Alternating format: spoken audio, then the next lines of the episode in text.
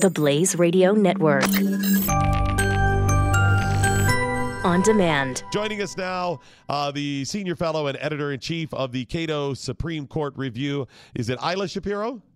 Ilya. Ilya, how are you? I'm doing well, doing well. Thanks so much for joining us. Uh, I wanted to get you on to, uh, obviously, we love uh, the folks at Cato, but we wanted to get you on to talk about this uh, Supreme Court ruling about unions and help us understand this. I'm not a union fan. I think they ought to have a right, you know, freedom to organize if they want, but I shouldn't be forced to pay if I don't want to join. Well, that's the point. Uh, we've seen several cases this term about being compelled to associate yourself with or support a message that you don't agree with.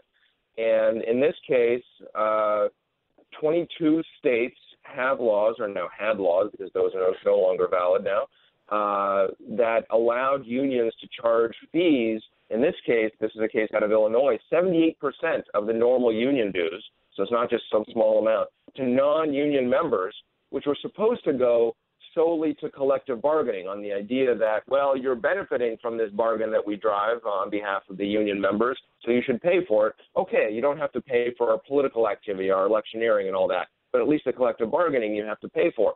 And the court here said uh, two things. First of all, um, this is still forcing someone to pay for something they, they, they might not want. Right. Uh, that is, if I want uh, more uh, higher pay rather than tenure protections or something like that, or whatever the union is bargaining for. I might not want that. You know, thank you, thanks, but no thanks for that bargain that you're driving.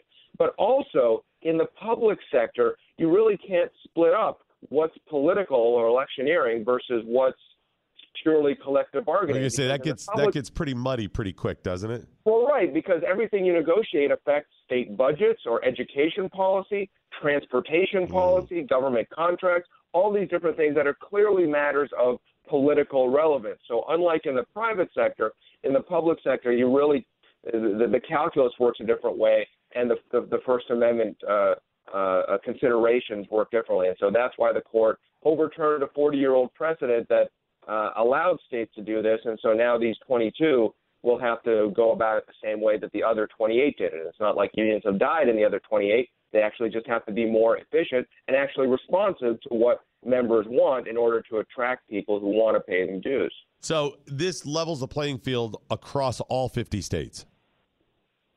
That's right. It, okay. it simply sets the rule that uh, you can't be forced as an if you don't want to join the union, you can't be forced to uh, to pay any part of the dues. Brings them all in line. Now we had a similar case with private unions I mentioned a couple years ago, but the Supreme Court only had eight and ended up being a four to four split. Do you think we'll likely see another challenge on this based on our current ruling um, on the private sector unions?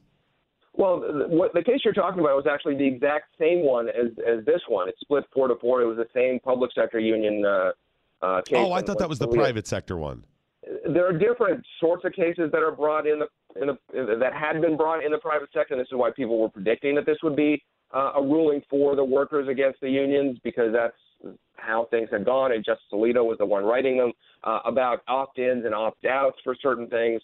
Uh, but uh, what the question you're asking is about right to work laws. That is, is there a federal constitutional right uh, not to have to pay dues to the union in the private sector. Right. Uh, that's that's more dubious. I think, as a matter of policy, a number of states, especially in the last decade, have put that in, uh, either legislatively or through referenda. But I'm not sure that, as a matter of constitutional law, the union can't contract with the employer to say, okay, we're going to be a union shop. That's a matter of freedom of contract. It works differently again in the public sector gotcha. when it's the government which has, you know, but but in the private sector, I think uh, unless you you change the law as a matter of of of, uh, of leg- a positive law of legislation, uh, I think that's. Uh, I don't think the Constitution has much to say about so it. You, so what you'd have is uh, private companies choosing whether or not to agree to those union standards, where everybody must pay into the union, so on and so forth. Th- that's right. That's right. So any company could theoretically say, "Okay, we're not going to be a union shop, so we don't have to worry about it anyway." That, that's right. You know, federal law should not be privileging those kinds of relationships, but uh, but it also, I don't think, uh, can or or should uh, disallow them.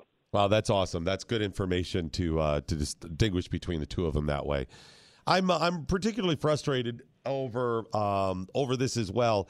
I understand that the unions say, well, if we are collective bargaining and you don't join the union, you benefit from all of this work we've done, so you pay the dues. Is there what what of those states that have already moved beyond this, where they force people to pay some dues in? Um, they've not gone away, right? They've still been successful for what they want. No, apparently they're still effective for collective bargaining, precisely for managing the employer-employee relationship, adjudicating disputes, and, and things like that. What they have lost is the ability to get involved in national politics. Um, that is, you know, why should a local uh, government uh, employee union be involved in the national debate over uh, whether it's abortion or gun rights or Obamacare or anything else? Uh, they, they've, they've transformed the unions to pure uh, bargaining units, what they're supposed to be representing the workers rather than political entities. And that's really what the union pushback is. And frankly, because 98 or 99 percent of their donations are to the Democratic Party, that's what the, the left's uh, response to this ruling, uh, where that comes from. We had a lot of other uh, interesting cases just come down. Are, are, they done? We've gotten all their. We've heard all of them now. They've got all their decisions, right? This we're done. Session? Those of us okay. that, that, watch the court for a living are, uh, you know, we're we're exhausted because it's been five straight days, plus now the Kennedy retirement. So, uh, yeah, but they're they're they're done. There's nothing new coming down. So the Kennedy retirement, that's pretty big news. But he's been. I don't think most people realized he's still voted much more conservative than not over his 30 years on the on the Supreme Court. I mean, it, it depends how you measure, uh, and you know, I'm, I'm always skeptical of these metrics of who's moving left, moving right. they shifted over their career because it, it, it all depends on the mix of cases. Uh, activists and, and others who bring lawsuits uh, look at what the composition of the court is, and if they feel that the court is in a particular direction might be friendly, they might bring a more adventurous suit that ultimately loses. That if the court had already been, uh, you know, to the other side, they simply wouldn't have brought the suit. Um, I don't know how to characterize whether overall he's more conservative. It depends how you define conservative. Okay. He certainly wasn't an originalist uh, right. uh, or a textualist. He kind of had his own theories of how to apply constitutional law. He uh, dis- he, he didn't please anybody all of the time. Uh, he was often called the libertarian justice, although, uh, and indeed, he did agree with with Cato's position probably more than than most other justices most years, but not because of uh, a certain view of the Constitution that agrees with the types of briefs that Cato filed, but just he got to the result that uh, you know whether it's combining voting both for gay marriage and against Obamacare, take those two cases already. There's very few groups or individuals that hold mm-hmm. uh, that view, but he managed to get there. Uh, so he was certainly, in the end, kind of a, a, a moderate um, uh, you know, I don't know whether at the end of the day, more liberal or more conservative, those are artificial terms uh, right. in a certain sense, but uh, definitely of a, a different mold than than anybody else who's currently on the court.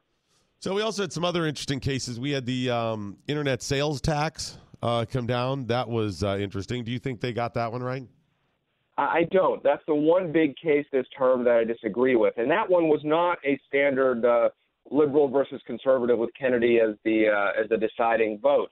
Um, uh, this one turned uh, at least for the at least for uh, uh, Thomas and Gorsuch, who were in the majority to allow state taxation of businesses who did not have a physical presence uh, in the state, on what this is. pardon me for getting into the legal weeds for a bit. It's called the Dormant Commerce Clause. That is, we might be familiar with the Commerce Clause. Congress's mm-hmm. power to regulate interstate commerce. That came up obviously during the Obamacare fight. Where does Congress get the power to do these things? Blah blah. Well, what if Congress isn't involved, is not involved in a given area? Can it occupy that field and prevent states from getting involved because it's properly a matter of interstate commerce? And by not regulating, com- Congress has taken a decision to leave that uh, kind of free of, of, of regulation in that way. Um, uh, Thomas and, and Gorsuch uh, and Scalia was of this mold as well, saying no, unless unless Congress has taken a particular view, there's no the Constitution doesn't say that when Congress doesn't act, you know, nobody can. Uh, I disagree with that. I think there's kind of an implicit if something is either left to state regulation or to federal regulation, whether Congress chooses to regulate or not. But anyway, regardless, uh, the court, the majority uh, uh disagreed with me uh, uh, on that and said that yeah, because in the modern economy, the inter, interstate commerce happens whether you have a physical presence or not. and therefore states are now going to be free to, not necessarily that they all will be, but they are now free to uh, regulate companies that uh, at least transact significant business. Uh, and this is not about Amazon. Amazon was actually one of the biggest winners of this ruling uh, because it already was collecting state sales taxes, at least most places, because Amazon is physically located in most states. They have warehouses and distribution centers and, and whatnot. But who the, but now Amazon won't have to face competition from well the company that was at the center of this lawsuit, Wayfair. There's other ones, mm-hmm. Overstock.com, others that that fulfill uh, uh, orders made purely on the internet. So now uh, they will have to pay the same uh, taxes that, that Amazon had been. Uh, unclear. The, the other big winners, of course, are, are software companies that will now be writing tax compliance software uh, to help help small businesses uh, right. uh, comply with all this stuff. But uh, That's consumers a... are going to be paying a bit more, and small businesses are, uh, you know, they're going to have to adjust to all of this. So a little instability about what's going to happen in the business world for the next little little while until this all shakes out. And you know what this brings front and center now is the debate over taxation in general for each state and uh, who you're putting in office in your state and what they're going to what they're going to expect of us. Uh, another interesting ruling was the travel ban. I think they got this one right. Uh, I uh, if if the travel ban had truly been anti-Muslim, if Trump said we're just going to ban Muslims, I absolutely would be fighting against it. I wouldn't stand for it but I don't think it was. I think he got a pass, uh, regardless of what he tweeted and said, based on the structure of the travel ban. I think that's right, uh, and I'm not a fan of the travel ban. I, I think it's it's poorly crafted policy. If your goal is to go after you know threats to national security, uh, people from these countries uh, uh have not uh, committed terrorist acts in, in the United States, and uh, lots of countries that were whose nationals have were not on the list, and they only represent the countries on the list only represent 8% of the global Muslim world. I mean, the biggest countries, Saudi Arabia, Egypt, Indonesia, uh, Pakistan, are, are not on there. So I, I think you're right. Uh, so as a matter of, I always like to have examples of places where my legal analysis diverges from my policy preferences, because that's a, that's uh, you know I always tell people that that's the mark of a of a intellectual integrity. And so I, I do agree with this ruling because, especially travel ban 3.0, we're not talking about the Stephen Miller special, the first week of the Trump administration, where right. there was chaos at the airport and, and all of that wasn't properly lawyered. By the time 3.0 ro- uh, rolled around, there was an interagency process. It was properly delineated in the legal papers. And uh, as you say, courts deferred to the executive branch on determinations of national security. I think rightly so. Uh, and regardless of Trump's tweets and all that, the court mentioned that. They said that's not nothing. Uh, but still, uh, you know, if it would, had just been that, and then boom, Muslims can't enter, that's a different situation right. than this narrowly drawn uh, proclamation. And as a matter of statutory law, uh, Congress does give the president broad discretion, not over uh, setting rules for who can get a green card or anything like that, but in terms of what class of aliens can be blocked from entering the country, and not just for national security reasons, for reasons of the national interest. That might be if there's a public health epidemic or if there's some economic reason or, or something like that uh, detrimental to the national interest. So I think on balance, the court got that right. And by the way, the view that this was a you know anti-Muslim, just bigoted, uh, uh, Trump is a bad man, kind of we must resist this sort of uh, rhetoric, that only picked up two justices, Sotomayor and Ginsburg. The mm. other two who were in dissent wrote kind of a a milk toast uh, dissent that was really like, well, maybe we don't know. Let's get some more fact finding and evidence about what this is all about. Kind of a hand wringing sort of thing. I guess they didn't want to join the majority, but they certainly weren't about to join the. Uh, uh, the, the, the, more fiery dissent yeah. in, in saying that this is, you know, the republic is collapsing. Mr. Shapiro, we really appreciate you joining us. And uh, what we'll do is we'll tweet out a link to uh, your information at Cato.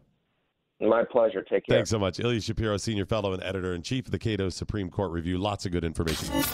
Knowledge is power. Tweet at us with the hashtag What I Learned Today.